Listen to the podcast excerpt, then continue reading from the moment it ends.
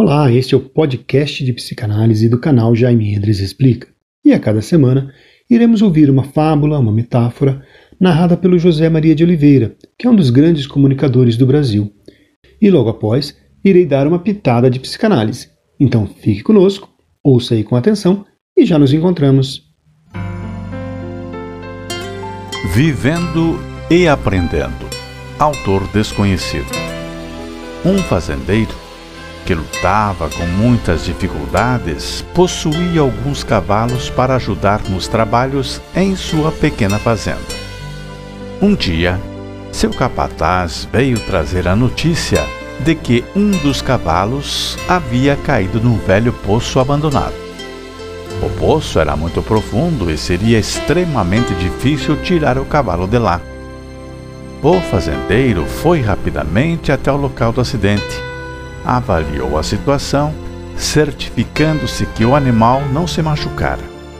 Mas, pela dificuldade e alto custo de retirá-lo do fundo do poço, achou que não valeria a pena investir numa operação de resgate. Tomou então a difícil decisão. Determinou ao capataz que sacrificasse o animal, jogando terra no poço até enterrá-lo ali mesmo. E assim foi feito. Os empregados, comandados pelo capataz, começaram a lançar terra para dentro do buraco de forma a cobrir o cavalo.